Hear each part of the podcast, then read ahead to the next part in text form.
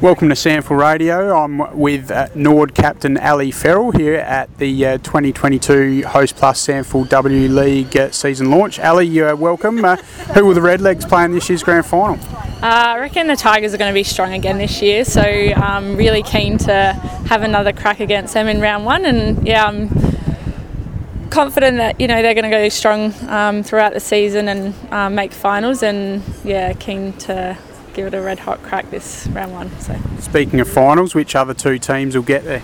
Um, I actually think the Eagles are going to be really strong this year. I think they've recruited really well, um, and then um, West Adelaide as well. They've they've got some good talent in there, and um, making the flag obvious. Uh, sorry, the um, grand final last year. I think they'll be strong again.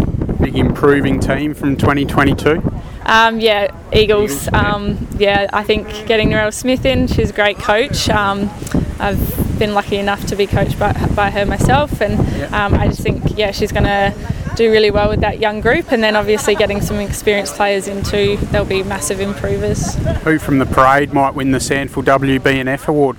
Uh, from the parade, I think. Um, you know, Sophie Armistead, she's so strong and so consistent.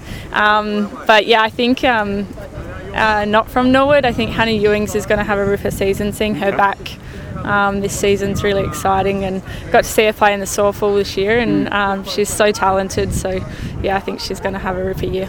Powerade breakthrough player. Um, Rosie Boone, um, one to watch. Yeah, basketballer. She's she's super talented, so athletic, and um, she's just a competitive beast. So yeah, really excited to watch her play throughout the year. Ah, looking forward to it as well. And uh, what's Matt's favourite saying?